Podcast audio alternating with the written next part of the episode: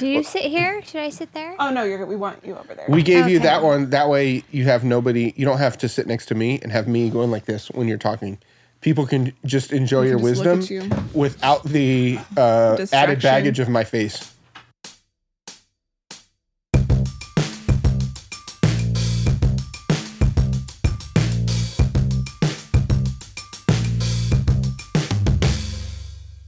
Well, hey everybody, and welcome to the debrief, a weekly Q and A show from your friends at Sandals Church and Pastor Matt Brown, bringing real answers to tough questions. And for those of you guys on YouTube, welcome to what I believe they're now calling high definition. Is that the, Like, are we in 4K or something along those lines? Yeah. Yep. We got some new cameras in here that make it a little bit less fuzzy. So uh, thank you for your generous support of the debrief show. Welcome to a whole new year. Hey, I'm your host PRD, hanging out here with Stephanie Schaefer up, on the- my side of the table. In her normal spot, Our we've got of the table. well, normally this is my side of the table, and in your normal spot, I was see, I was Oh, going sorry. on a train. You derailed the train. Yes, she did. Sorry. Exactly. It's like hanging out the side of the train in India. In Stephanie's normal in Stephanie's normal spot, we've got Tammy Brown. Welcome to Hi episode again. 101 because today we're talking about parenting. So you're here alongside the PMB. Pastor Matt Brown, how are you?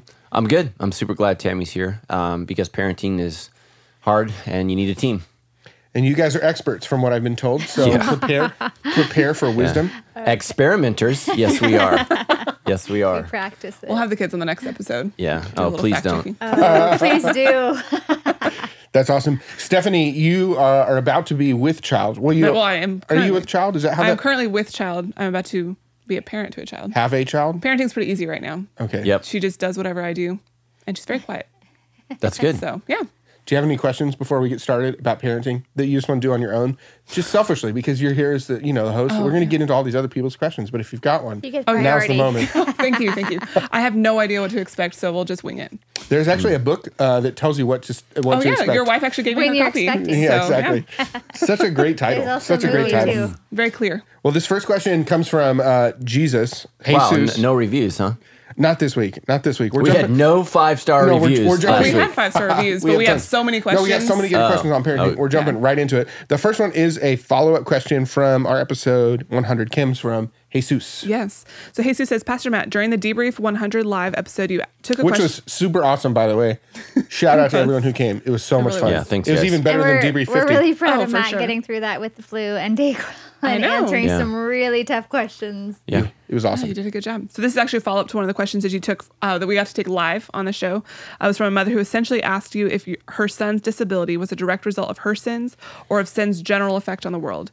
Do you think children with disabilities will worship God in heaven as who they are with a disability, or do you think that they will receive a new body in heaven? I ask this because I wonder from time to time if kids with disabilities have a unique way of honoring and glorifying God that they will carry with them into heaven. Yeah, sure. Um, certainly, they have a unique way of honoring God um, on this earth, but no, there will be no disabilities in heaven. All things will be as they should, and um, um, I mean, the reality is, uh, I, I think I think it's fine to love your child as they are with whatever disability that they have, but the truth is, what we want for them is to be whole and healed, and that's part of the new kingdom, the new heaven, the new earth. Is that all disabilities will be done with? So um, every every effect that sin has had on us, emotionally, physically, psychologically, spiritually, all of those things will be annihilated by God, and so they no longer exist. And so God's creative power, His image, and His influence will radiate on us, just as it did in Jesus um, when He was on earth. And so, uh, with the exception of our bodies, will be more like His glorified body after the resurrection. So we will have uh, unique capabilities that we did not have um, before. So, so no, there won't be any disabled children um, in heaven. Um, they will be fully healed and whole um, as they were meant to be. So, um, yeah, that was a really, really challenging question, and um, I, I appreciate. Uh, I think it was uh, Amanda's honesty and just um, you know her willingness to really, really share a very, very painful place. And I think a lot of parents, you know, we wonder, uh, you know, what is our part on um, you know the challenges that our children face, and um, you know, I just think it's really, really important in those instances to trust God, to trust that God is going to be good, even in challenges and even in difficult uh, situations. The world is a beautiful place, but it is not perfect. And children, um, although loved perfectly in the eyes of God, don't come out genetically perfect. Uh, they have challenges, they have difficulties, and they have disabilities. And so, our, our, our I think, call as Christians is to find um, the glory of God in the midst of that. And so um, that that's my hope and prayer for Amanda and for all parents with kids that um, need a, need a little more love and attention than other kids because they have challenges and they face things. Um, and, I, and I just think that, that that's just so important that as a church that we we do that. I, I think I mentioned the movie Wonder. Tammy and I watched that. I, I couldn't get through it without crying um, uh, because in that instance, the child is completely mentally. Um, um, I don't know if even normal is the right word. He's advanced, but he's physically challenged in mm. many, many ways and almost died many times and looks very, very different. And so I think it's important to, as Christian parents that you watch that movie with your kids and teach your kids to embrace and love people regardless of how they look. Um, and I just think that that's really, really important. Jesus was never phased based upon how someone looked. He was never turned off. He was never, um, he never judged people's outward appearance. Matter of fact, the Bible says that that's how uh, people look at each other. The Bible says God does not judge man as man judges man. For men, uh, that is people, look at the outward appearance, but God looks at the heart. And so that's really, really important for us to understand that, that what God judges is the heart.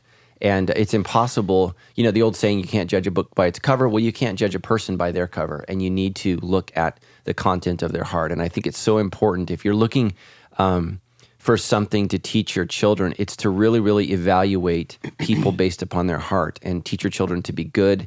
And, and being good means you love kids regardless of how they look mm. and, um, you know, uh, portray themselves. And you try to find uh, the goodness in their heart. And I think we live in a very, very critical world. And our children, I think, are coming out more and more critical because of the effects of social media.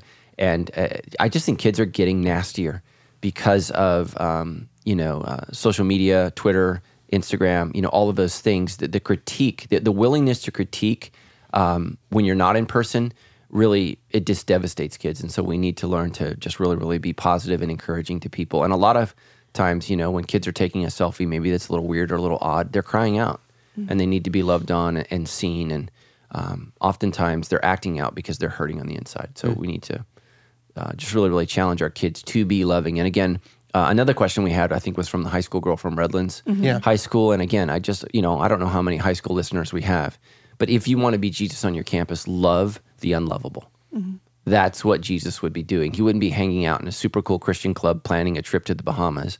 What he would be doing is loving the kids that no one cares about and that people make fun of. He would have lunch with them, he would have them over to your house, um, he would befriend them. And again, it's not a fake love. It needs to become a genuine love. You need to learn to really, really love different people. And that's what it means to be a Christian because that's who Jesus loved. Mm. Well, let's keep plugging away. We've got a bunch of good, good, good questions about parenting. And this one comes from Terrence. He says, Pastor Matt, you've mentioned that oftentimes you find yourself engaging in your kids too often in a negative light. And I know I've felt that way before too. I also struggle with making sure I find a balance in regards to Proverbs 13 24, which says, Those who spare the rod of discipline hate their children. Those who love their children uh, care enough to discipline them. What does it look like to find a good balance between engaging them when they have done something negative and also engaging them when they've done something positive? Positive. Yeah. So, man, you know, let me just say that, you know, within Christianity, the vast majority of Christians are Catholic. So if you grew up in a Catholic home, um, you know, the Catholic Bible has seven books that we don't have. And specifically the book of the Wisdom of Solomon and Sirach, uh, two books of wisdom, I think are overly harsh on how to raise kids. Um, there's some beautiful stuff in those books, but there's some really, really harsh stuff in how to raise kids. And, um, I, am glad that as Protestants we don't have those books in our, in our in our Bible because I think that we need to discipline children, but it needs to be out of love, and so we have to really, really, really manage that. I think that automatically as parents, because um, kids are sinners, every single child is a sinner, and they're learning to be good. That's what they're learning to do under your care is to be good, and that's why we have a world of not very good people because they weren't challenged to be good and uh, they weren't challenged to do the right thing regardless of what everyone else is doing. And that's what that's your number one job as a parent is to challenge your kid to be right before god not right before their friends. Mm-hmm. and um, I, I just think that that's so important. And so what i would do is you got to catch your kids doing something right. Whenever you have a chance to to say that you love them and to say um, you know that you care about them you need to say that. You know even in my marriage with you know with tammy uh, one of her, I would say, biggest critiques of me for years was that I didn't say I love you. I didn't say you look pretty. I didn't say you look beautiful. Well, the truth is, I felt all of those things all of the time. What I wasn't is proactive. And so, probably over the last 10 years, whenever I feel Tammy looks pretty, whenever I feel Tammy, you know, has done something, I say it. I, I put words to the feelings and the emotions. And so I've had to translate that into my kids. I think most parents love their kids most parents are very, very proud of their kids. And um, so that you need to do that. And you need to take special occasions. Um, and Tammy can speak to this.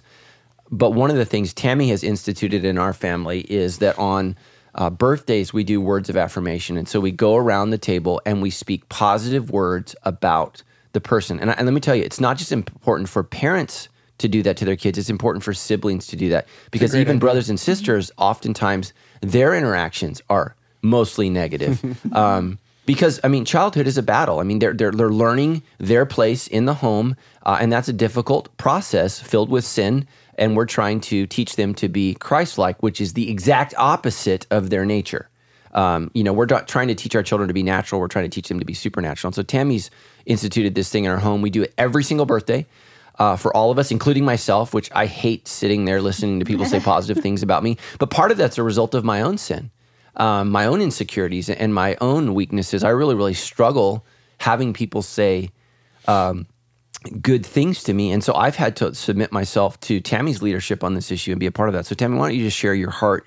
Um, and and for our parents, what that looks like in our home, and it's at every birthday we do. Yes, we need the logistics. My oldest daughter Reeve turns four on Monday, and we're going to totally start doing this. So you got to give us the details um, we started doing it. I can't remember. I knew somebody who did it, and I don't really remember where that who that was. But I remember loving that idea of just taking that opportunity, and and we literally go around the table, and it it it achieves a couple things that um, I think are so fantastic. The first one is I think that whoever is the recipient of it, so whoever's birthday it is, um, you know, a lot of times we're doing things, and again, we get corrected a lot on what we're not doing mm-hmm. right. Mm-hmm. We don't realize what we are doing right.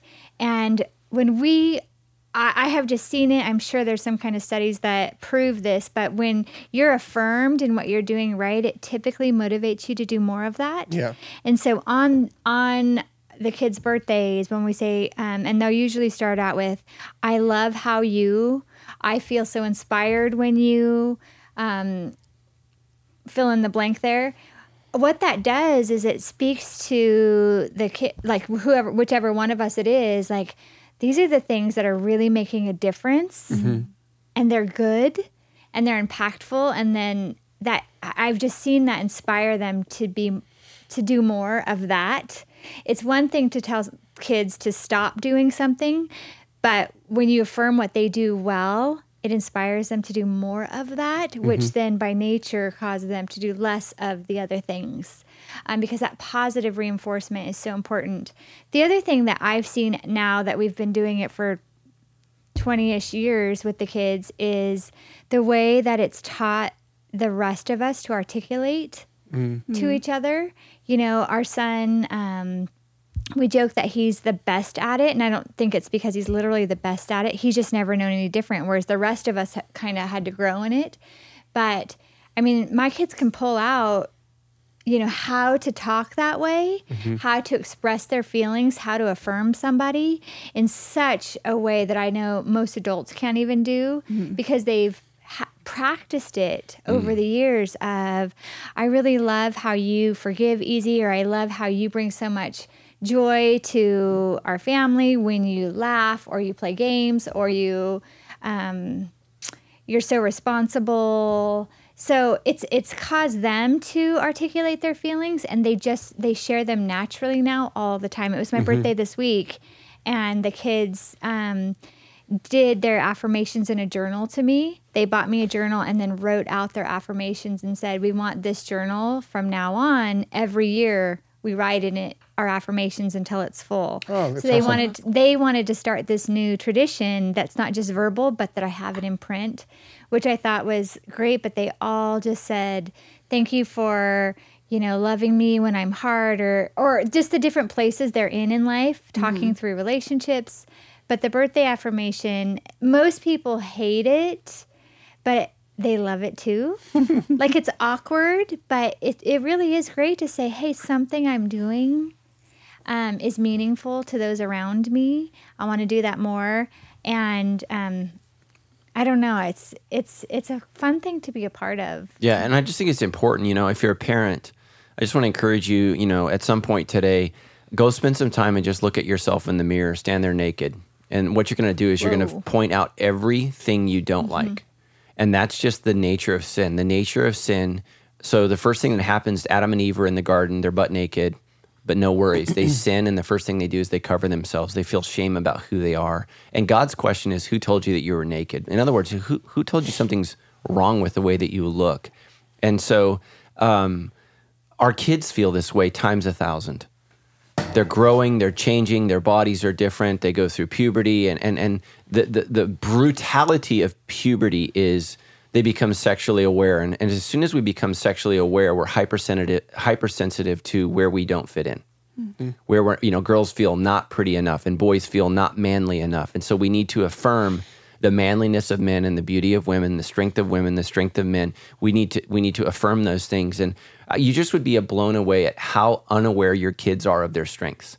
And, and I've had conversations literally with each of my kids where they feel so um, not talented, and it blows my mind. And so the problem is the world presents categories for talent, and they're very, very narrow. And so my sermon on um, parenting, we talked about really there's four things. So one is you know brains. How do you do academically? And that's that's that's a great place for your kid to excel, but not every kid's going to excel there. The other is beauty. You know, some kids are better looking than other kids, and so they get affirmed for that, and they get more attention for that and but they can't control that. Um, the others, you know, brawn, they're they're athletic, you know, they're dominant, they're strong, they do well at sports, um, you know, and then the last one is you know they're creative in some way. They can sing, they can dance, you know, they can write. They're you know they're poetic. They they just have some gift, and so you know, kids outside of those four areas, you really need to help them find their strength. And um, one of my kids, you know, was just really really struggling with you know uh, because their siblings' talent was more easily identifiable. It fell into one of those four categories, and theirs did not. And so they just said, I just don't know what my gift is. And I was like, Are you freaking kidding me? You're strong. God has made you strong. And if I had to choose any gift, um, and it's not not physical strength, but she's strong as a person. And I said, That's how God's made you, and that's how God's wired you. He's made you to be a leader. And those are the kind of people I want in my life. So don't you dare look down upon your gift. And you know, we were out together for I think it was like daddy date night or something. It was just us one on one, and I just said those things. She started crying because her gift is not easily affirmed, and especially if you're a woman and your gift is strength, it's not always affirmed in our culture, and so we need to affirm that. And, but all of our kids are struggling with that. We a couple years ago, we, I was doing the Ironman in Mexico, and we we were doing just a, share time or something, uh, and and gosh, you know, one of my kids just started sharing about themselves, and it was like a 20 minute confession. I was like, oh, good lord.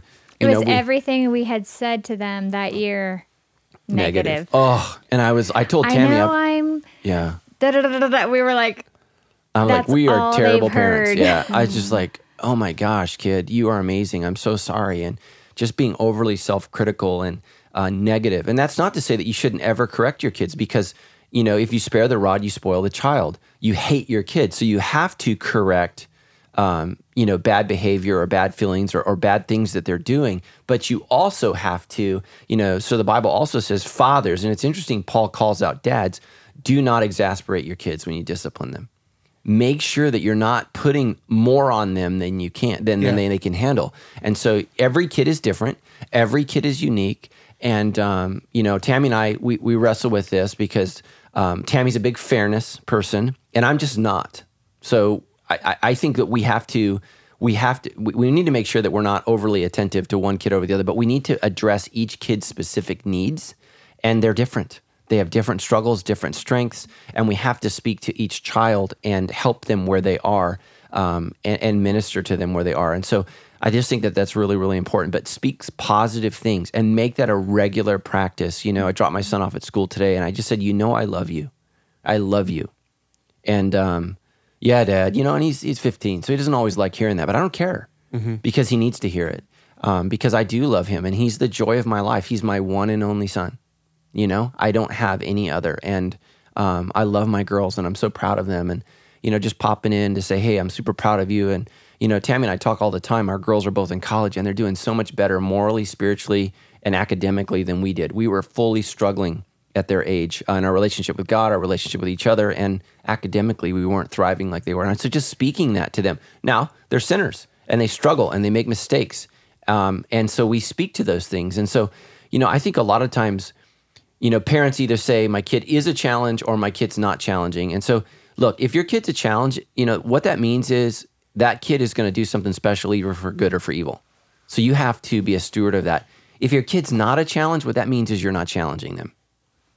So every parent, listen to me. If your kid is not a challenge, that means you're not challenging them because every kid has struggles and you need to challenge them. That's great. They're a 4.0 student, but what if they're cruel to their friends? Man, I've never thought of that. That is so good. You know what? Okay, so your your kid's great, ac- you know, uh, athletically, but but what if they're mean to the nerds, you know, or, or, or to whatever, or they're a nerd and, and they look down upon the athletic kid that's struggling? You know, you've got to challenge your kids, and so And um, I, I would even add to that, you know, you might have a kid who is just very go with the flow, easygoing, um, but challenging them on declaring themselves a little bit more Right, of what's right, really yeah, going totally. because they're having the struggle, Uh-huh. and so. Um, just because they're being easy doesn't mean they're having it easy. Mm-hmm. Um, and when, when you don't know what you don't know, and so be, how do you pull that out of your kid? Yeah. And so it's it's work, man. You know, because and the problem with kids is they're clams. Like literally, you can try to talk to your kid, and it's. Eh, I mean, Jesus Christ Himself would fail. I mean, it just bounces off, beep beep beep beep, and then all of a sudden, boo, it opens up, and you just you just have to be as a parent be ready to drop everything. And I'm not always good at this. Usually, I'll get a text message from my wife. Put your phone away and listen to your kid because they're open. And you just got to hold on. You don't know what's coming out. And you just got to soak it all in in that moment because they're scared to death to share how they feel because at school they're put down for that. They're made fun of. It's ridiculous. Um, you know, they, they can't ever be real about what hurts or or how the, how something felt. And and even teachers can, you know, mess up your kids, how they're feeling or something. So Yeah. you, you have to, you know, adults are broken too. And um, so we have to help our kids manage the brokenness of adults and how they receive them. So, so just when that kid opens up, just be there until it closes, and it will close. Um, um, but you know, um, it's just so important. I think that's where Tammy's so good at is recognizing. She recognizes more quickly than I do when the shell opens. So, and then it's going to close again. So don't don't think Yeah. that that's going to be there tomorrow. So Yeah. because it might not be there in five minutes. Yeah, well, you- you're reminding me of an interaction I had with Boaz, who's six years old, like two weeks ago. You know, because we're trying to get him to think. When we do discipline, for me, it's not about punishing what he just did, but it's about trying to change his way of thinking to Right. correct for future behavior. Like, I don't. You've already done that. I just don't want you to do that again. And he he um, was super whining. He was hungry. We just driven through In-N-Out. He's gonna get his food when we get home, but he was like super whiny that he couldn't have it right then and there. Because sometimes we get In-N-Out and we eat it in the car. And the thing I said in the car was, Boaz, when you're whining and you're screaming and you won't stop, you make this whole car ride the situation worse for everyone in the family. We're all stuck in here, and you're not just whining for yourself; you're impacting all of us. Well, later that night, right before bed, he came and the thing he said to me was, Hey, I know he was crying actually, but he says, I know I make everyone's life worse. And then I don't know what he was going to continue to say. But the thing I had to do was get super not selfish in that moment and be like, no, no, that's not true.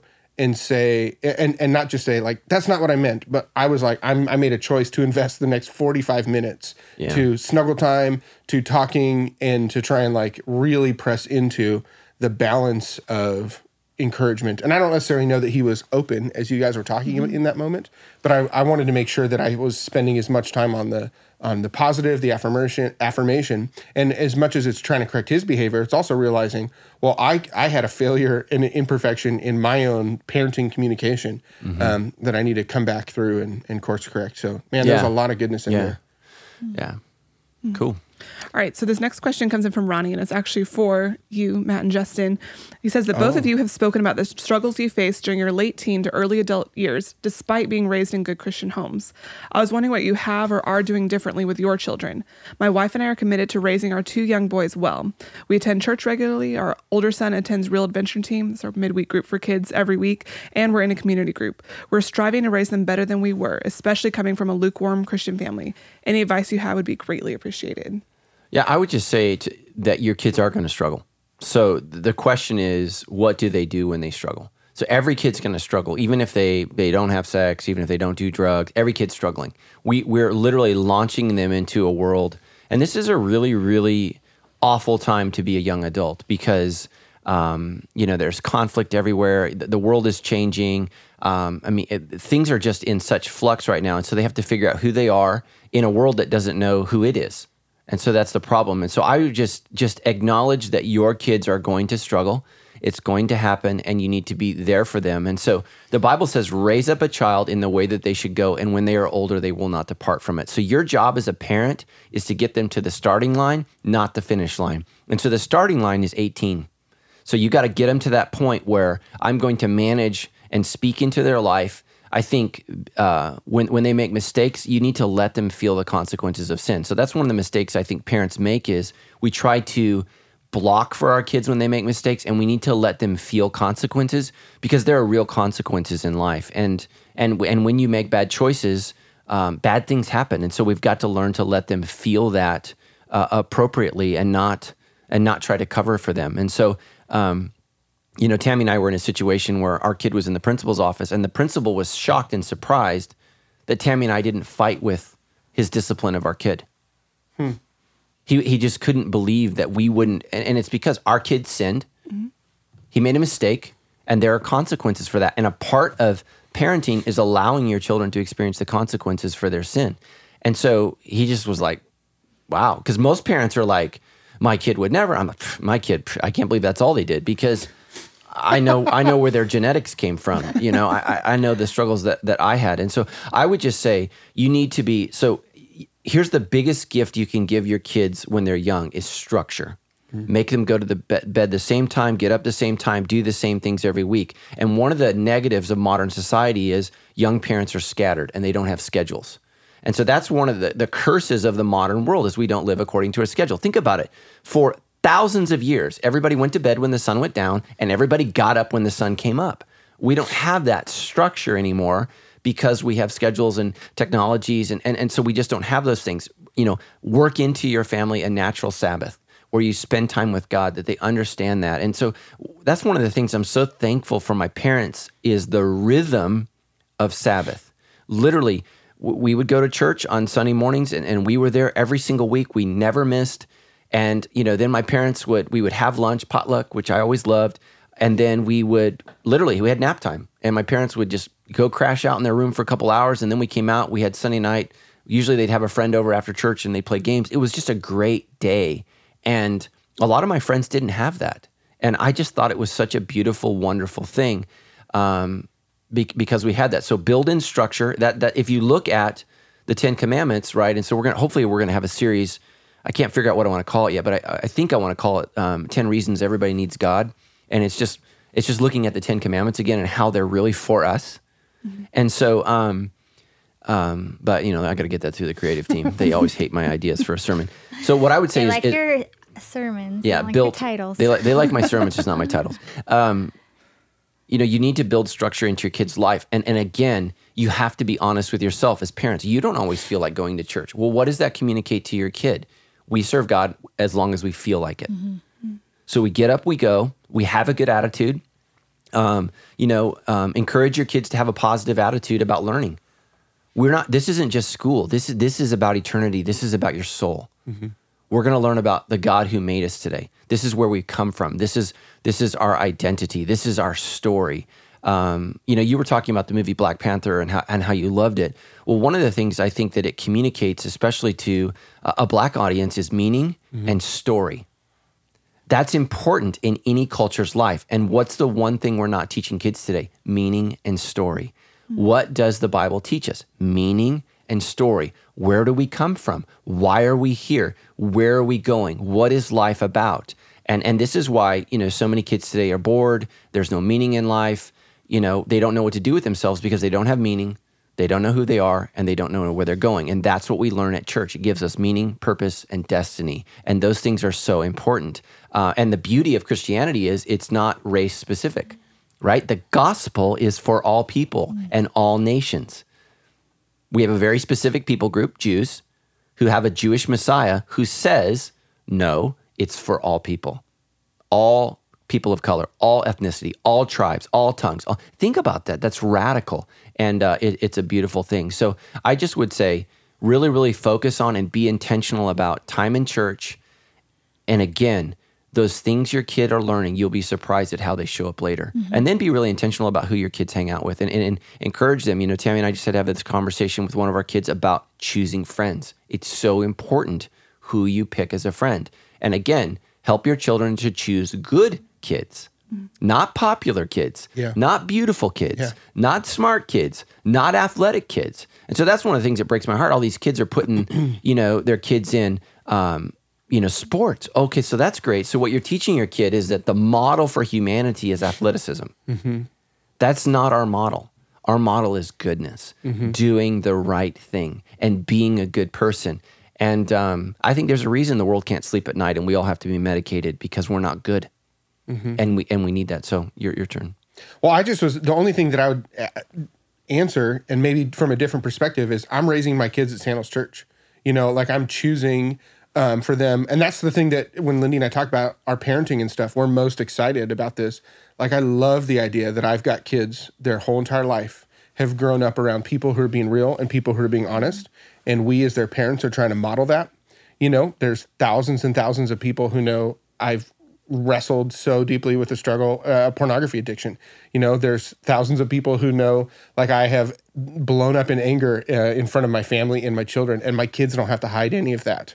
Um, and uh, hopefully that creates a place where they feel like they can be honest about their um, who, who, their questions, their fears.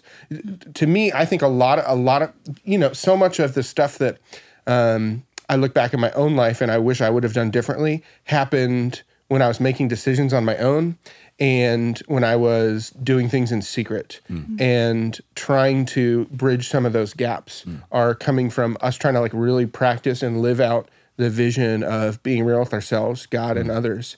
Um, I think that's kind of the key key thing that we're Yeah, you just really, man. Um, I think for not just for kids, but for all of us, because we're all children in the eyes of God, we need to stop managing our secret life and we need to eradicate our secret life. Mm. Mm-hmm. That's what we need to do. And so, uh, our secret life is our real life, and so we have. I think a lot of us try to manage that. We're afraid what's going to come out, what's going to be exposed, what's going to be seen, and we just need to get rid of that. Mm-hmm. You know, that shadow life, that life that's kind of under the current of, of how we act and behave, and and really deal with those issues. And so, listen, every parent out there, parenting is hard, but it's it's a gift from God, and uh, it's a beautiful, wonderful thing.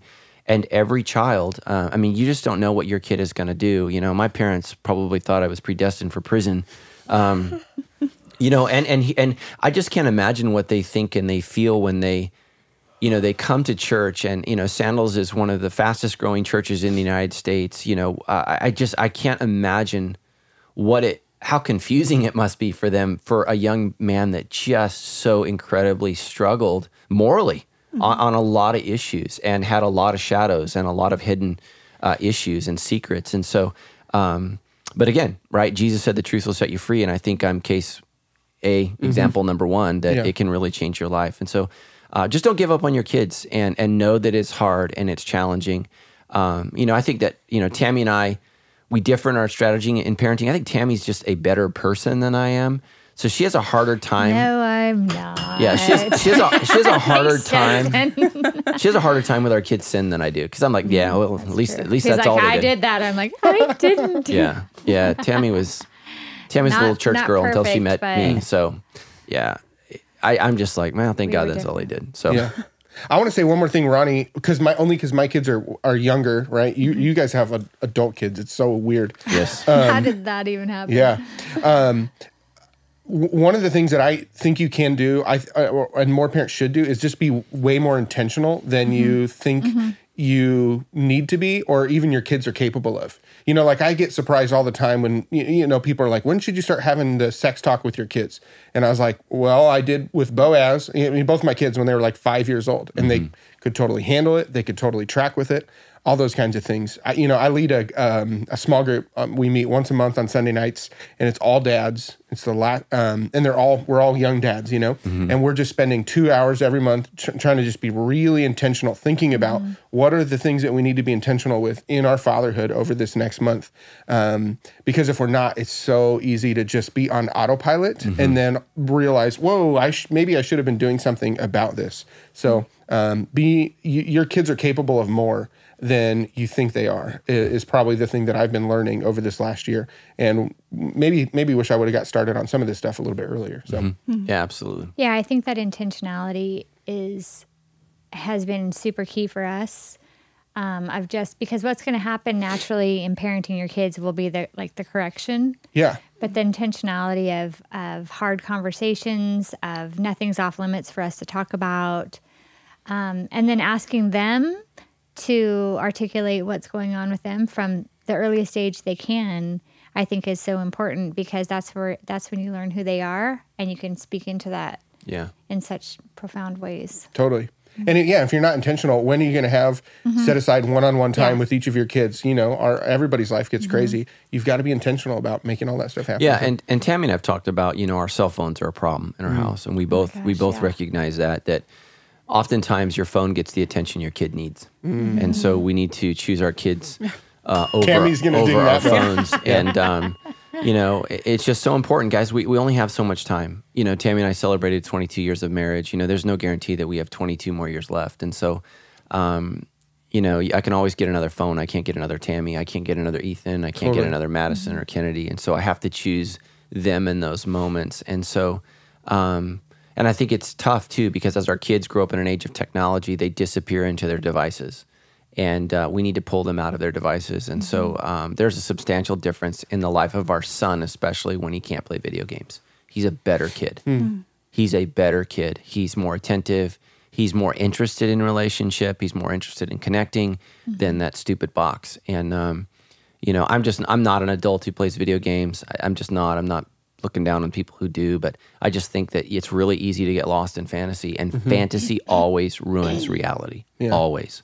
So, um, you know, You know, Lindy and I, we got Apple Watches at our anniversary this last year, and my favorite part about it is how my phone will ring to like if it's if I have a phone call. Mm-hmm. So now when I come home, my phone gets out of my pocket. It just gets plugged away, um, and we actually do no phones at all on Saturdays until we have to leave and come to work here at all. Well, yeah, but well, if I don't know if that there's counts. no, if there's an emergent, like if you're texting me Yeah. or if somebody needs to get a hold of me, I can see it and be like, oh, I should go get my phone and answer this. Mm-hmm. But I don't have my phone just sitting in there, burning a hole in my Mm-hmm. pocket, saying, look at Instagram, see if you have any more likes. And those Saturdays are just been game changers. So Yeah, and I'm not saying don't use devices. I, I would say use them. Yeah. So when you're in Target, when you're in the car, man, use those things. Totally.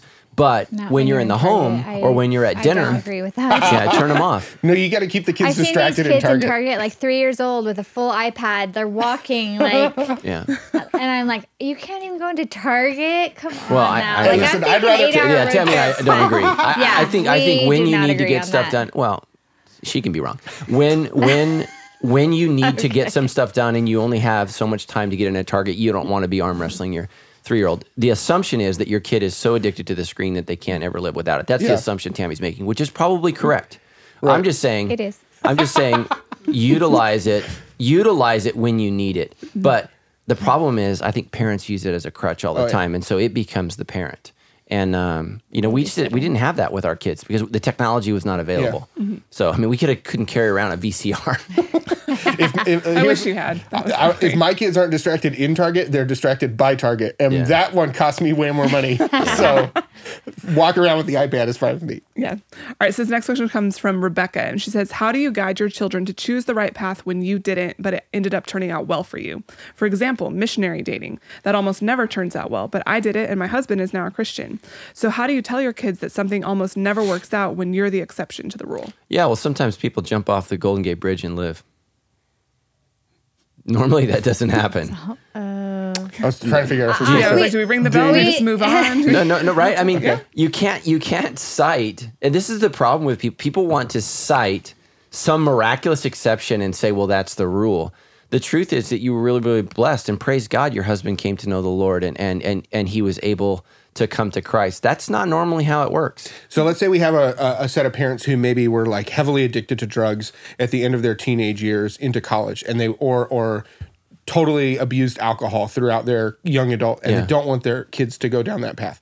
What, wh- how would a parent like Rebecca, who's got this circumstance, who wants her kid to maybe do it differently, how do we handle that? Well, I, I mean, Matt and I have had to live that out. We have had that conversation literally with our girls on several occasions of we're the exception to the rule, not the rule, and the real consequences that some of our dating choices have had with us. I mean, we have some consequences from dating that carried well into our marriage in a really negative way, and they've had to see some of that. And I mean, that's been a reality even in our own conversations with them of of it's the hard it's the hard way to go. You you might go that way, but it's the hard way to go and that is not what God wants for you. It's not what's best for you, and God can still redeem broken hard things, which you know, I think that he has with Matt and I. Um but it is the exception to the rule. It is not the rule and Yeah, but I mean, again, I don't know what the percentages are. You can look it up on the show notes. But every year, about 200 people jump off the Golden Gate Bridge, and I think three live. We're back on the Golden Gate Bridge. No, so, sometimes, sometimes without any injury at all, and they don't know why. But statistically, that's going to go Yeah. really, really bad. Um, and so that's why there are fences to prevent it from happening. But people still manage uh, to do that, and so we have to be really, really careful that we don't cite our experience as the rule. We have to cite Scripture as the rule, and that's what's important. Um, because God knows what's best. And so I'm really, really glad for you that it turned out great. You're super, super blessed. And man, I hope that you're close to God forever because it usually doesn't work out that way. And I'm, I'm grateful that you and your husband, um, you know, gave your life to the Lord and submitted to Him. But it just, that doesn't normally happen. So um, we love it when it happens and we, we want it to happen, you know, for people who, um, you know, got married to someone who is not a Christian. And, and we, we celebrate that and we look forward to that. That's why we preach the gospel and we believe that, that anybody can be saved.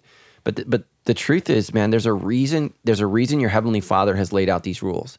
Um, and, and and again, it's it's because as a Christian, we're supposed to love the Lord our God with our heart, soul, mind, and strength. That's the first and greatest commandment. So how can you love God? This is the first and greatest commandment with all of your heart, soul, mind, and strength, and say, I'm going to give myself physically, emotionally, and spiritually to a person who does not acknowledge the thing that I love the most with all of my heart, soul, mind, and strength. And so you have you have a division in your relationship and that and that's what it is you're not both committed to the same thing and so um, it, it's just a challenge and we we need to make sure that um, we acknowledge god in that and um, and, just admonish younger people and your kids to say look mom and mom and i or dad and i were blessed in this. What we want you to do is be wise in this. And and i think that's how you counsel your kids. And so that's great. There's a story and tammy and i for years have had man young wide-eyed girls. Will it work for you guys? I'm like oh gosh. You know it was really you can see us we're both shaking our head right now like it was "Oh." really really hard. I mean it was really So really hard. and so you know doing things the good way is always the best way it may not feel like it in the moment but it is in the long run and so um, you know we were talking about this in small group you know claude preached on finances this week and you know we have a young man in our small group who's 30 years old and from his perspective we're rich and the truth is we've just been good with our money and our decisions. And if you're good and you're 20 with your money and your decisions, when you're 45, you're going to have some money. Right. If, if you if you apply the principles that God teaches, you're, you're going to do well. If you don't, maybe you'll be rich. Maybe you'll win the lottery. Maybe you'll get a great promotion. But typically, people that have some money in their 40s have been good and faithful with it. And um, you know, and again, that's why Tammy and I tithe. That's why we give over and above. It's why we support missionaries. It's why we give to charity. It's why we do these things because we believe God's always right.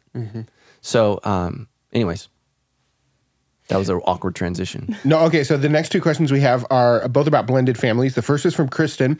Uh, she and her husband have been married three years. She's got two older, like all teenage daughters, um, and then they have a new daughter who's two years old. Israel He's got three three kids, and he's about to get married, or soon will be thinking about it, and we'll have two additional stepchildren. What kind of advice and encouragement would you give for trying to blend those families and and step into a real, authentic relationship with the kids who they're now parenting? But are not their actual biological children. Yeah, the first thing I would do is pr- put the whole thing on pause, get in some counseling, and really, really figure out uh, how you relate to each other and how you relate to the kids. That's the most important thing. Um, you know, marriage is really, really hard when you're raising children that are biologically yours. In a blended family, you have the addition and of the children who are not yours. Here's what's not been mentioned there's also going to be another adult in the picture.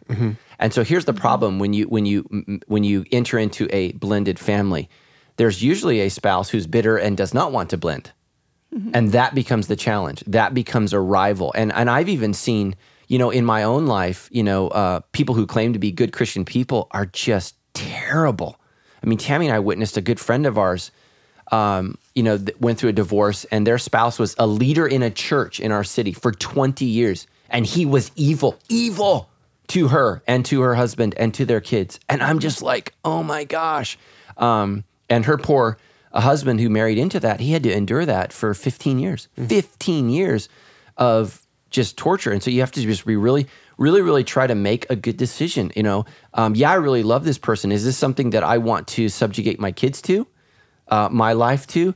Uh, there, there's the financial issue. A lot of times when you marry into blended families, th- th- half the paycheck is going somewhere else, and so you have to deal with that. It, it creates um, difficult financial situations. It, it, it, it encourages or it, it includes difficult parenting things, swapping kids on the weekends. It's not easy. Now, having said that, can it work? Of course. But be honest about what you're getting into. A lot of reasons people go through divorce in the first place is they weren't honest in the beginning. So don't just don't just feel like well love's going to conquer all because if that was true nobody would get divorced.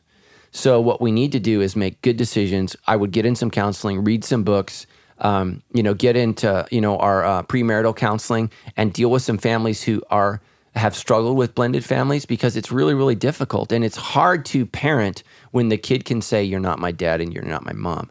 So you have to have honest conversations about that. What are we going to say when the kid says that? What are, how how are we going to parent together? You know, Tammy and I are not always on the same page, and the kids are both biologically ours. You know, they they, they are. They're all not both. There's more than two. Um, and all of they're them are- both are all Yeah. of ours. Just They're all of ours. and we're not always on the same page. And kids are smart; they manipulate and they know how to work in situations. Well, and s- okay. go ahead. I would say there's also a dynamic of a blended family of, you know, when Matt and I got married and we have our kids, we were each other's priority and then the kids came. Whereas I think there there's an added dynamic of a blended family of, you know, that the, those two people getting married are not necessarily the prior the number one. The same way that Matt and I got to be each other number one because those each of their individual kids need to be their number one. And it just is a little would you like Yeah, how no, I would you agree. say that? There's a little bit of Yeah. a an upside downness to that of you know in a in a family where um all the, the kids are both of theirs. You know the the mom and dad unit is is the priority in blended families the kids really need to be the priority i know um, someone who it was in a blended situation and that husband is very much like no your marriage is your priority the kids come second Yeah. to that well it's not those kids fault that Right. you know and um it has not worked out well in that way and Yeah. so as the spouses going into it understanding that their kids need to and should take precedence over me really um, is really, really important for the health of the kids and I think the health of your relationship with your stepkids Yeah. to understand like, no, you're you're you know, you're your daddy's priority and I honor that and respect that and and affirm that. Um, and, and I think that takes a lot to be able a lot of character in a person Mm-hmm. Oh, yeah, to be wow. able to be in that place of I'm willing to come second to these kids because they they're already there before I came into the picture. Mm-hmm. There was nobody already there for Matt and I when we came into the picture. We Mm-hmm. were each other's priority. Then the kids came. um, I just think that's one of the ways families go awry real quick is when you try to step in and be like, no, we're our marriage and our whatever is first. And the kids need to just fall in line to that. That doesn't go well, and I don't think it produces the results of a family unit that that they're looking for, especially in this question of Totally. you want a healthy family. Sometimes that looks like you saying, like, I get your kid has to be 1st Mm-hmm. and I'm and being confident and secure enough to let those kids be first. Yeah. Um and and some and figuring out what that looks like for disciplining of like you're going to handle the the disciplinary stuff on that or have have Mm-hmm. boundaries real spoken boundaries on it but it gets real tricky i love Mm-hmm. how you said about get some counseling because it's it's really tricky Yeah, and, and and get some wisdoms from you know people that have walked those roads and been successful, you know, who ha- have managed it well. And so I'm not saying it can't work. I'm just saying it's going to take more work. It's going to be more Yeah, challenging. abs- And this is why it's so important, you know, that you not jump in the sack with each other and and get all passionate because you need to make sure that you take it slow so that your kids have an opportunity to get to know this person. And again, ladies, the most dangerous man in your child's life is the non-biologically mm-hmm. related man in their life. So you need to take it slow, you need to be very very careful, and you need to not be so needy that you have to have a man. Mm-hmm. What you have to have is God. God will be that man in your life because that man um, can hurt your kids, and so you need to be very, very careful. And then, and then you'll be, man, your relationship with your kids will be jacked for all time when that guy's gone, or, or vice versa for the girl. Um, you know, what's that movie that we love to watch with the kids? The Disney movie, Parent Trap. You know, Parent Trap is the the twins. You know that um, were separated at birth, don't know each other, but when they when they flip. Um, uh, this is Lindsay Lohan, the one I'm talking about. The, I was the- just gonna say, Yeah. is this the Lindsay Lohan version or the original? the mom, the, the young beautiful blonde, her intentions are not pure with with with the daughter. Hmm. She, you know, she's coming in with an agenda to get rid of the kid, and so you really need to date somebody who wants to be a dad, wants to be a mom, wants to wants to be a parental. This is key, a parental figure Mm-hmm. in your child's life. They're not going to be the parent; they're going to be a parental figure.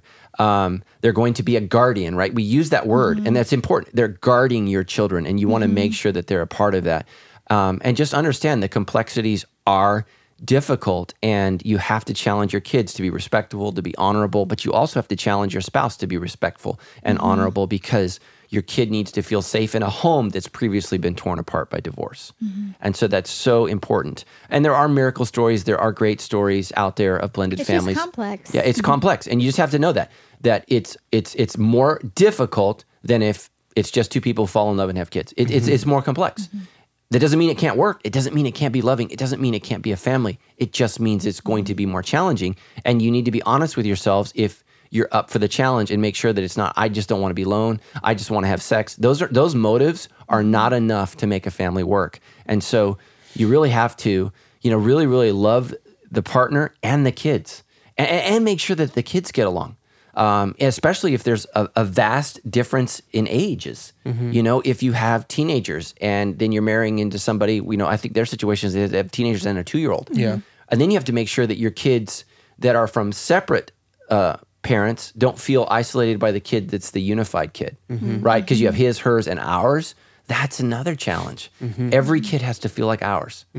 That's God's will for them, that they feel like, here's what God's will for every kid is that their home is their home and and they're ours.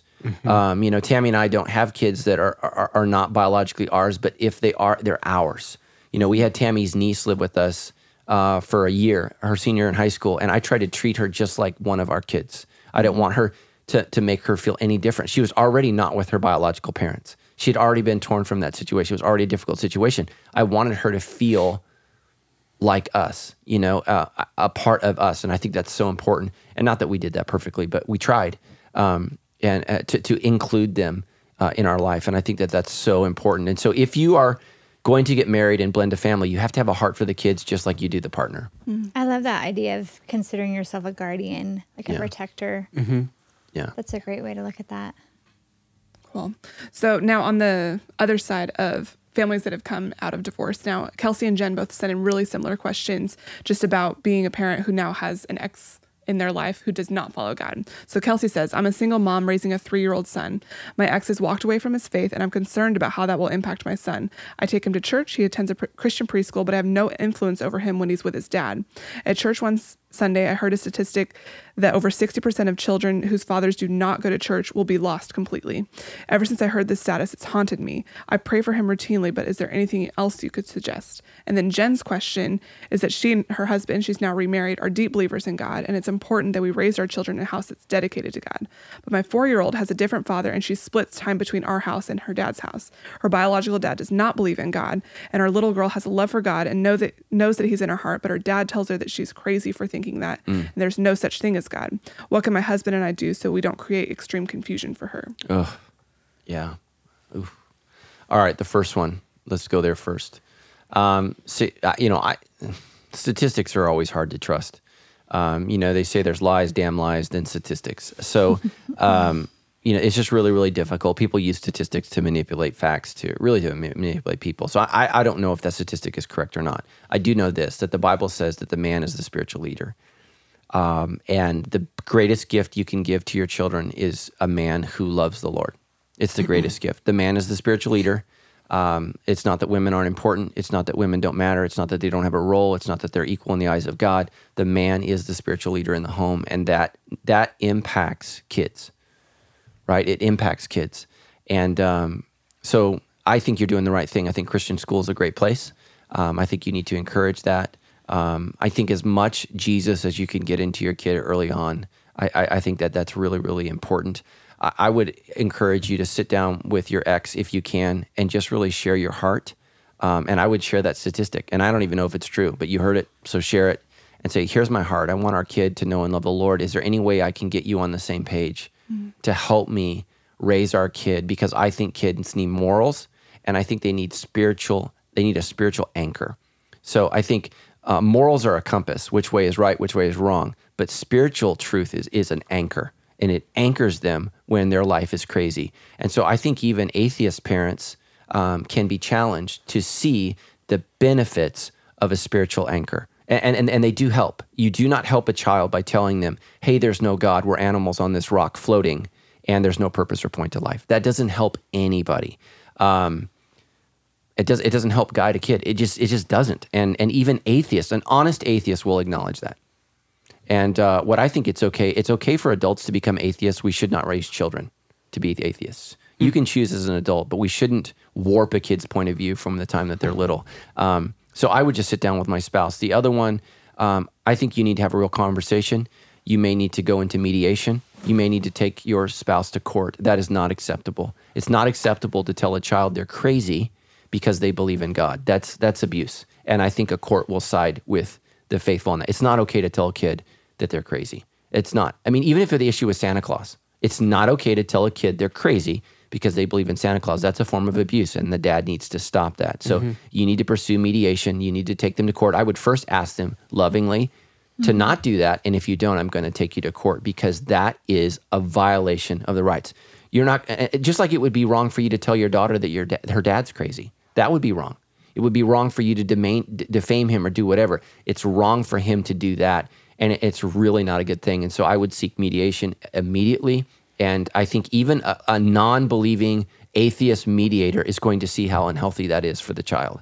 Um, it's it's dysfunctional. It's unhealthy and it's not good for her in the long run. And um, you know, if the dad truly loves his daughter, he's going to see the need for moral and spiritual truth in their life, and that is so important, regardless of how he's living his life. He's an adult. Screw up your life. Don't screw up your kid's life. Um, and again, that's the problem with uh, you know divorce. Oftentimes, people are so broken and so sinful they they they want to hurt their ex so bad they're willing to hurt their own children. And that's what sin does. And that's just that's just how wrong the world is and how selfish the world is is that we we are so enraged by our own wounds we, we can't see what we're doing to our own kids. And so i think that's tragic. Uh, but again i would i would lovingly um, positively challenge the dad. And, and, and again you can't you can't lose your mind you can't lose control. And and I, that's hard for tammy and i and we love each other. I can't imagine how that conversation goes if we live in different homes and we're married to different people. So i get the complexities of that. Um, you know, maybe sit down and, and talk to someone that he respects, knows, and loves, and say, "Hey, dude," you know, because I mean, maybe his best friend can say, "Well, don't say that to your child. That's not helpful. You're actually hurting your kid." Um, because hopefully, even as an atheist, he loves his kid. Hopefully, um, and and it's just, you know, it's just again, what does an atheist love? Themself. That's not a healthy way to live. It's not. That's why I want to do that series. You know, ten reasons everybody needs God. Because if if you violate the first commandment, which thou shalt have no other gods, and atheists have one, it's them. The worst thing you can do in the world is worship yourself. It's the worst thing you can do, and and I, I think it completely derails life. So um, I'll be praying for both of you, and, and that's just super challenging. Just know we love you and we care for you, and um, it's not going to be easy. But that doesn't mean that God can't work in spite of our difficulties and our hardships. And so we have to trust um, God in that circumstance. And so, um, you know, just keep doing what you can do. And in the end, you can't control your spouse. You can only control you and try to be the best example of God you can possibly be. So that's tough. Any thoughts? Yeah. Okay, let's switch gears and then jump way forward into the future here with Wendy's question. She asks, "How do parents deal with their adult children's problems when they want to help with dealing with finances, spousal arguments, etc.? Being the mediator is tough and it's hard not to always choose the side of your child." Yeah, so I do the same thing I do in counseling. I'm never on the husband or wife side. I'm always on the marriage side, which is God's side, always. And so I think that's the best thing that you can do uh, for your kids is to choose the marriage, and, and- unless there's abuse, right? Unless there's abuse, the best thing you can do is challenge um, your kid to do the right thing, and um, you know to challenge them, you know, to honor their commitments and to submit and, and and to humble themselves. I think that's the best thing. It's never wrong to tell your kid to do the right thing what is the right thing? And so as a parent you have to not get emotionally involved and ask yourself what is the right thing? What is good right and true in this situation? Sometimes your kid's going to be on that side and sometimes their spouse is going to be on that side. You always have to make sure you're on the right side. And again as christians we choose our faith not our feelings. And mm-hmm. so your feelings are going to identify with your kid. Your faith is going to identify with what's good right and true. And so you have to do that and so you know part of the problem in our culture is we've not done a good job culturally raising children to be adults. And so that's why so many adults are having to parent their adult kids because they're not adults. The reason you have to parent your 30 year old is they're not mature and they're not growing. And i think that's one of the things you need to challenge them is look you, you've you've been on your own now for x amount of years. When are you going to take your life seriously so that you can start making these choices? You can start growing up. I think the way that you parent adult children is by reminding them you shouldn't have to parent them say look I, because what they're going to do is they're going to judge you they need you and then they're going to turn on you because they shouldn't need you in that way and that doesn't mean that i don't think parent kids don't always need advice or wisdom or encouragement i think that we give that to our kids until we die but the reality is um, you need to parent your kids to make decisions and to face the consequences for those decisions um, and not rescue them. Uh, and that's what a lot of parents do. They rescue their, their teenager, their 20 year old, their 30 year old, their 40 year old. Um, you've, you've got to let them face the consequences for, for what they do. And that doesn't mean that you can't help them or, you know, help pay for an attorney or whatever it is that they've done. But you've got to encourage them. The best way to let your kids become an adult is to face the consequences for their childlike decisions. That's that's the best the best recipe for maturity is owning up to consequences and dealing with stupid choices. And um, and again, love them, affirm them, and say this: I love you and believe in you. This is not who I believe God's called you to be. So so if that's how you affirm, but you you also disapprove. This is not who God's called you to be. I don't believe this is who God's made you to be. I believe that He's called you for something else. He's called you to a different purpose, and um, th- this right here is is not that. And again, we need to we really need to challenge our kids. Don't pursue a lukewarm relationship with God where you attend church occasionally. Pursue God with all of your heart, soul, mind, and strength. Jesus says in Matthew six thirty three, "Seek ye first the kingdom of God, and all these things will be added unto you." If you get that backwards, you miss everything. So seek first the kingdom of God. But I think that the reality is a lot of parents are realizing we still have to be parents in our in well into our kids' 20s and 30s. That's the result of a modern society that has not done a good job raising kids, and we haven't allowed them to to, to grow up and face consequences. And so, um, you know, America is, is producing a culturally immature generation, and, and that's just the reality. And so, you know, I think about like Tammy's grandpa. You know, he, he moved out of his house at 15, joined the military at 16. You know, got out of the Navy at 19, was married at 20. You know, had his first kid at 21, Yeah. opened his own business at 22. I mean, it's just a different world. You know, my same grandpa lied on his application to the U.S. Army because he was 15, said he was 18. You know, went over, got shot, blown up, came back. You know, met my grandma in a barn dance, married her three weeks later.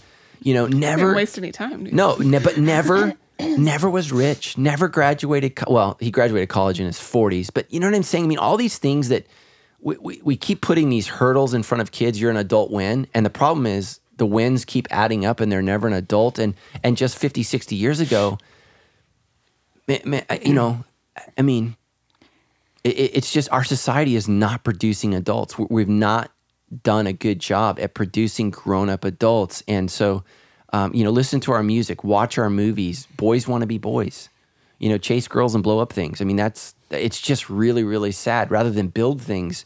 And, uh, and I think God has a different vision for young men's life to be protectors, to be strong, um, to be faithful and loyal and true. Um, those are the attributes that God wants to see in young men. And we used to have that in a Judeo Christian world. And again, America was never perfect, uh, not even close, but we produced a better adult than we do nowadays. Um, so even though we've grown in some areas, we've, we've become incredibly weak in others. And so I just would encourage you, um, you can't, you, you can't control your adult kids. You cannot. So don't try. One thing I would say, which actually I don't think helps this particular question, but might help other people. One thing that I see after being in the church for for over 20 years is when people's kids and they have adult kids and all of a sudden they're like, "Why is my kid not making godly decisions?"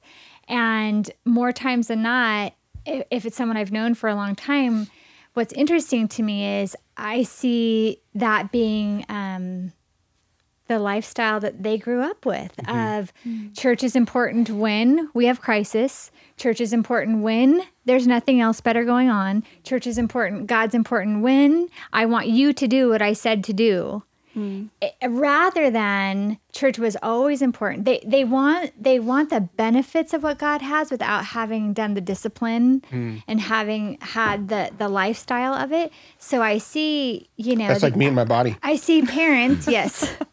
I see parents that now have adult children. They're like, why are they not living for God? And I'm like, mm-hmm. you were in church once a month, maybe. They they never really were living for God. You just had kind of had a, a hmm. Christian umbrella that you carried, hmm. sort of. Hmm. Um, the kids doing exactly what they've been taught to do, which is I do what I want, and when I'm in a need, I go to God. Mm-hmm. And so I just, Matt, you talked earlier about the rhythms and just the discipline of being in church, and that's that's what I think is so important. Um, if you want to have adult children that follow God and and make wise choices in that way. I mean, every, nobody's going to make all of them. We're still not making them all perfect, but it has to be something that you sowed over the years.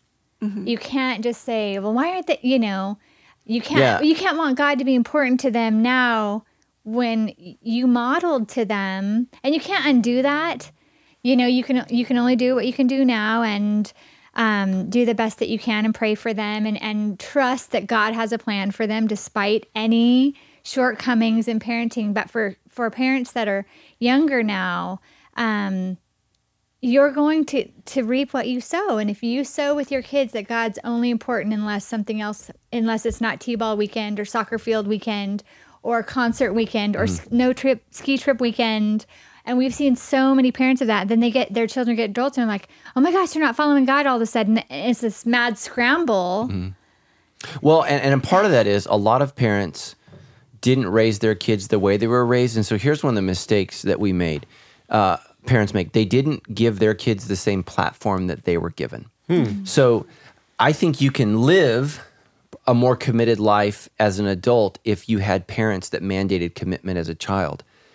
But if you don't give that to your kids, they don't have that same platform. So it's the proverb raise a child up uh, the right way when they were young, and when they are old, they will not depart from it. And so you have adult Christians who are flabbergasted that their kids didn't follow God the way they did, but what they don't see is the difference between they the way they were raised and the way they raised their kids.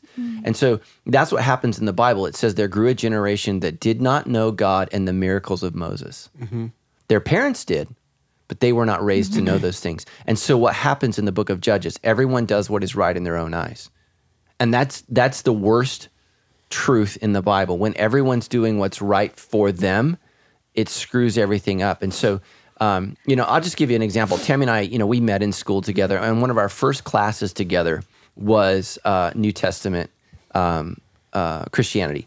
And so we're in this class, and Tammy and I are in there. We had just started dating, or, or maybe we weren't even dating yet. We, I was hoping we were going to date.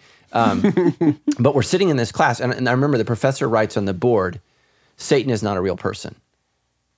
He wrote that. And Tammy's like, oh my gosh. Da, da, da. And I, so Tammy's rattled by that.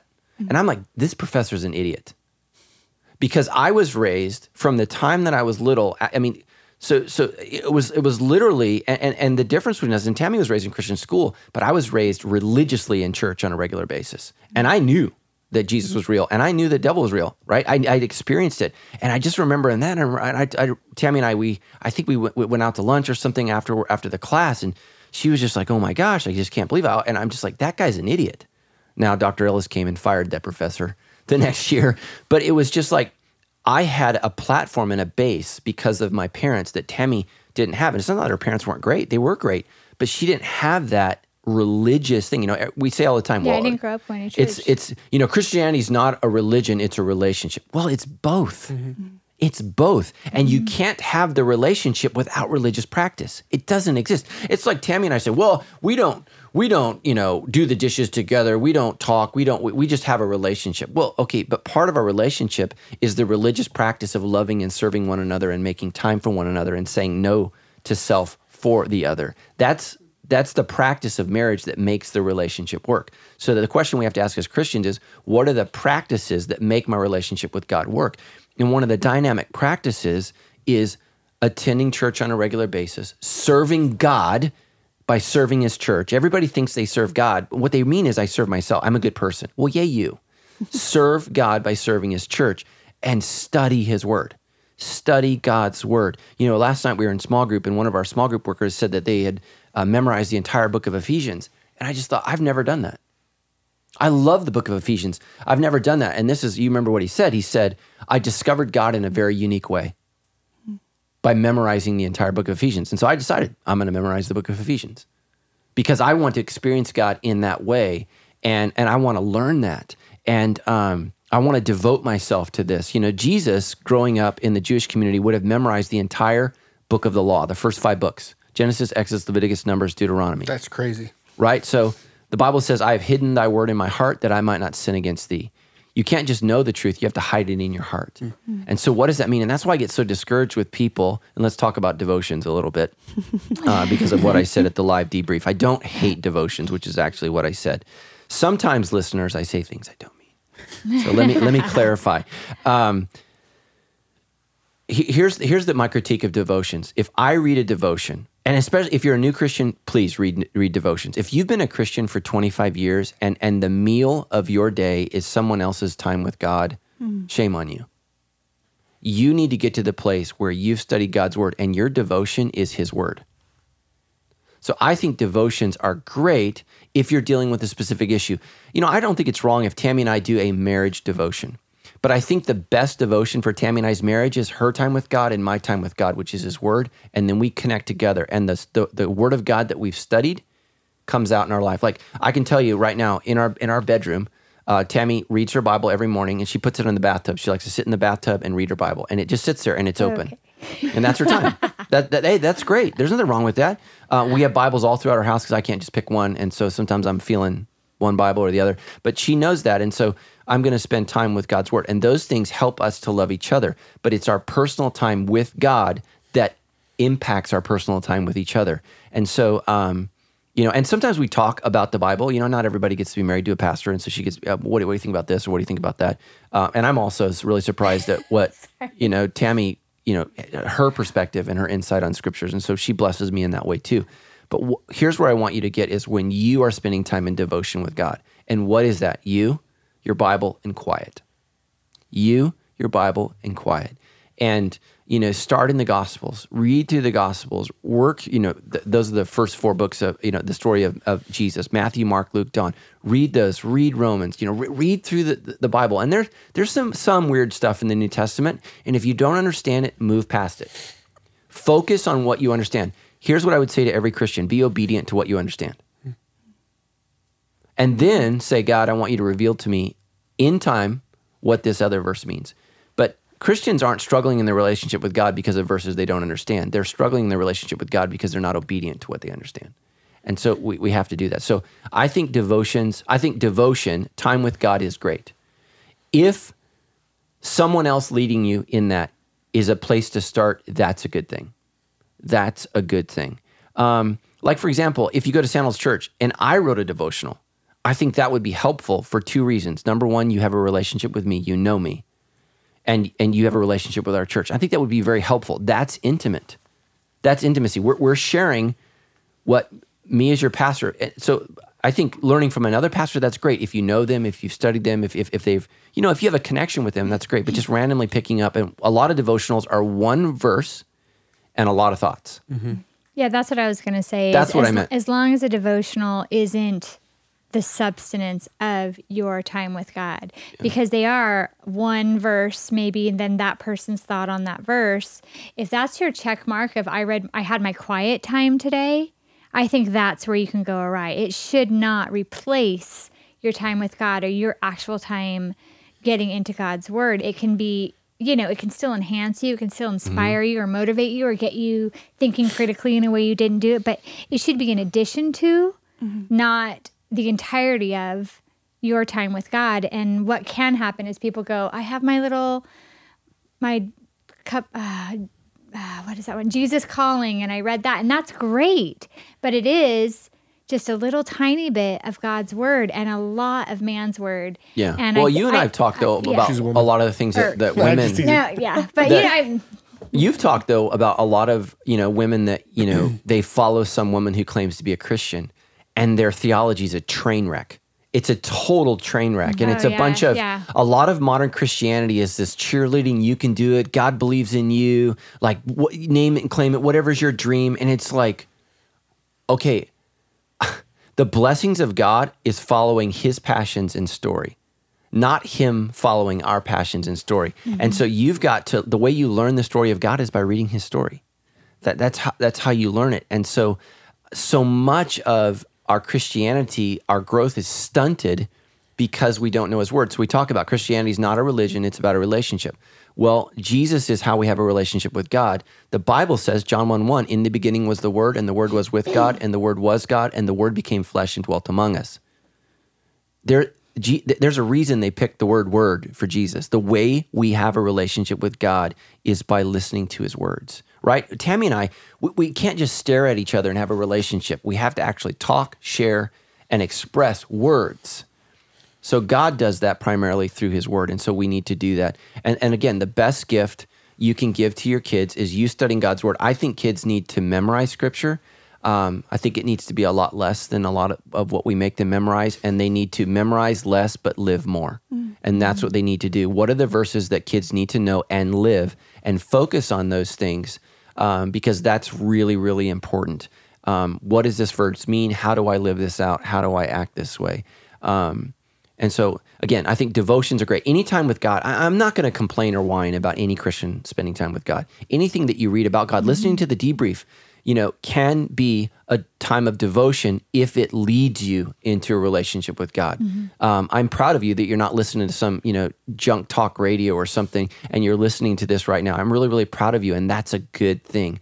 Paul says this uh, whatever is good, right, and true, focus on these things focus on those things think about that and we need to do that in a world because there's a lot of bad um, and so again you want to grow as a parent one of my favorite verses is uh, 2 timothy 3.16 that the word of god is able to make a man um, able to do every good work so that's a terrible that's like three different translations in one the word of god is all of god's word is inspired and able to help a man be everything that God's called him to be. And so, men and women, we need to memorize Second um, uh, Timothy three sixteen. There we go. Clearly, I just screwed it up, but we need to know that verse.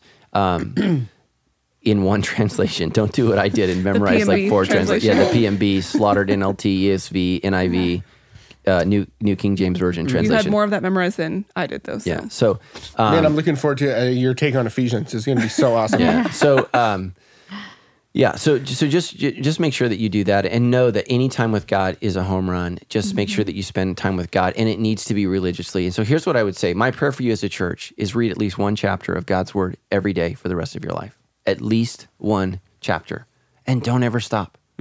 Don't ever stop. And um, you know, I, I try to read as much about God as I possibly can because I, I want to know as much about God as I possibly can. So. Okay, I think we can close with one last question mm-hmm. that kind of fits right in to wrap it all up. And I think from the perspective of someone who's not a parent, it's really yeah. cool. Yeah, I love this one. It's actually from one of our Sandals Kids volunteers. He says, How much of an impact do our Sandals Kids teams really have on raising great kids? I've served on Sandals Kids teams for years, and sometimes it can seem as if we're not reaching the kids as we see the same behavior issues and the same desire not to learn every week. How can we as team members develop a better drive to serve God's kids well? Yeah. So I, here, here's the first thing you need to do. Um, kids, kids don't always have a desire to learn. Uh, part of being a kid is learning to do what's right. One of the things that's right is learning to, to learn. And so w- we need to encourage them to do that. That God is pleased when they learn about Him. So we need to encourage them and challenge them. The other thing that we need to look at is how are we doing it? You know, i- if as a teacher, if all the kids are bored, that's a you problem. So you need to look at yourself. You need to have an hon- honest conversation in real kids team and talk about what are some ways that we can be more excited, more enthusiastic about God. God is the greatest thing on earth. How can we inspire our kids to do that? So part of it is teaching the kids to be excited. Part of it is being excited yourself and preparing and planning and having honest conversations about what's not working. So we can't expect the kids to be more devoted to God than we are. We as the adults have to be more devoted. So what are some things that we can change? Um, you know, for the for everybody that's heard me teach and preach, you you can say a lot of things about my teaching. You cannot call it boring. Right? I, I, in 20 years, I have not been accused of being boring, and and that's intentional. It's intentional, and and and I, I've been criticized as I've had people criticize me as being entertaining. Well, well, so so what's the opposite of that? So the spiritual is boring, so we bore people to death, and somehow that's more religious. I think that what I bring is enthusiasm. I bring humor, but I also bring God's word. Um, you're getting a ton of God's word every single week, but it's captivating, it's inspiring, and I think that's important. How can we make God's word captivating and inspiring for our kids? How can we do that? And, and I think the biggest thing is you need to be captivated and inspired by it yourself. That's where it begins. It begins with you. Um, and uh, you know, so much of, uh, of of of any Christian education is we we've got to get away from constantly trying to get kids to sit and be still. And so, um, shoot, I'm going to have a conversation with our kids team about how are we allowing boys to be boys and, and to be who God's created them to be because I don't think God created boys to sit still. So. Um, I, look I- at me. I'm just sitting over here wiggling. Yeah, Like I- running I just- I chair. just Sorry don't for think- kicking you in the feet, Tim. yeah that so we, we need to make sure that we're you know we're really really allowing boys to be boys and so um you know it, it's just different boys and girls are different and so we need to do, teach them that i would say this um, kids are catching more than you think um, I, I caught a lot more than i thought i did. And, um, and and that stuff is soaking in and kids are catching it but they're going to catch it by your enthusiasm by your inspiration and by your love. Love those kids. Uh, devote yourself to those kids. Be so glad they're there. Be so excited they're there and celebrate them.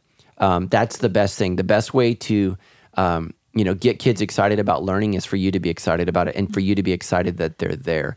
Um, you know we can all remember growing up as kids teachers that were excited about their content. And and those teachers inspired us those teachers connected with us and those teachers impacted us. And so we need to be the same way about god's truth and, and we need to do that. And, and so it is challenging. And also know you know have grace for the kids. Some of those kids are coming from you know divorced families difficult situations. Some of those kids have been abused. Some of those kids are struggling with you know um, they need medication yet and their parents don't know it. So there's all kinds of things that you need to understand. Our job is to love those kids and and be devoted. I would say be consistent. One of the greatest gifts you know tammy and i uh, have had three kids go through the youth program. Our kid who's had the best experience had the same leader from seventh grade through 12th grade. Our kid who had the most difficult situation went through three youth pastors. It was really, really difficult. Went through multiple D group leaders, a lot of heartache and a lot of hurt. Consistency matters. Um, you remember we talked about a couple weeks ago. Love demands security. The best way to make f- kids feel loved is to be to make them feel safe and secure. To be consistent, and so that's really really important. Uh, and I'm really really passionate about our youth leaders. Um, we want youth leaders that want to be there, that want to serve, that want to go through life with the kids because everything's changing. They don't need their leadership to change, and I think that that's really really important. So.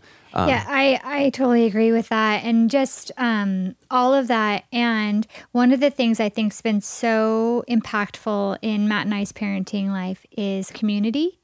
And for our kids, you know, our kids are going to see us and we're going to, you know, try to teach them. They're like, yeah, okay, you're our parents, blah, blah, blah. You have to say that you're our Yeah. parents. But to see other people in our life that are also living it, that they're like, wow, I really respect them and they think this is real too, and they're doing it. I think for our Sandals Kids workers, uh, thank you so much for volunteering in that way, but also just know that your presence is saying, is showing these kids, yeah, I believe the same stuff I'm teaching you, and I'm here every week because I. I know it, I believe it, and it matters that much to me. And that consistency of um, they they just need to be surrounded by it, and and the you being there Yeah. is so powerful in of itself. And so thank you for being there. Thank you for loving on our kids in that way and just to know that that does make a difference. It mm-hmm. really really does because these kids are saying like I see all these other grown-ups who love Jesus too. Mm-hmm. I want to be like that and it's um so much is caught outside of what is being taught in that Yeah. way. Hmm. Hmm. You know, I am the um, Miss Janie has told me I think I'm the first person to have ever been fired from volunteering in Sandals Kids Ministry. So take what I'm Janie about to say with, with, a, with a grain of salt. But man, as somebody who is on the stage at our church on the weekends, you guys are not just teaching and serving our children; you're actually serving their parents. Man, you, when you just sit there and you watch, some adults are paying attention. Some of them are trying to balance paying attention to Pastor Matt, and then also uh, uh, receiving their own experience, but then also parenting because they've got their kids in there.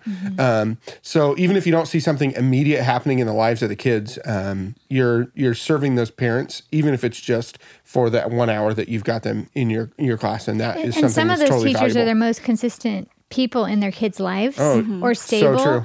and you may never know that until years later. I mean, Matt has said to me so many times of, I remember Miss So and so. Yeah. And how they Yeah. you know, you may never know that until that kid's an adult and they look back and go, My whole world was chaos, but on Sundays I had you mm-hmm. Mm-hmm. and you were Jesus to me for that time in my life Right. and and you may never know but you are depositing such goodness into lives that will matter. You may never know at this side of heaven but it, it will matter and it may not matter until that hindsight comes of mm-hmm. looking back years later of here's here's those po- those points like that people that our kids will point to one day and say when so and so was my leader Right. and they mm-hmm. showed me this and then it was so and so like you are holding such an important part of the baton in that kid's life right mm-hmm. now Mm. Yeah. Yeah, I even think of like those kids that are, you know, some of the questions from above, like you've got one parent who's trying to get you to go to church and one parent who's mm-hmm. often you've those as a Sandals Kids team member, you're on the side of the parent that's trying to teach these mm-hmm. kids about Jesus and mm-hmm. you're another voice in that that's helping point them to God. I just think that's really cool. Like you're part of the team, whether Yeah. you even know what's happening in the kid's life or not. Yeah. So All right, Stephanie, there's a lot of goodness in there. Are you ready to push this baby out and get to work? yeah, sure, let's do it. Boom, boom. Excellent show. All kinds of goodness. Uh, you can find all the information at debrief.show. You can support us by texting Give Debrief to 951 900 4120. YouTube people, hope you appreciated the new, beautiful. Yeah, check us out on camera. I, I'm actually going to watch. These new Paul. ki- these Or new not. cameras are legit. yes. It's crazy. i can't just roll in anymore Yeah. to Exactly. gym Yeah, I'm gonna have to brush my teeth from now on. Oh, that'd be Peace. good. bye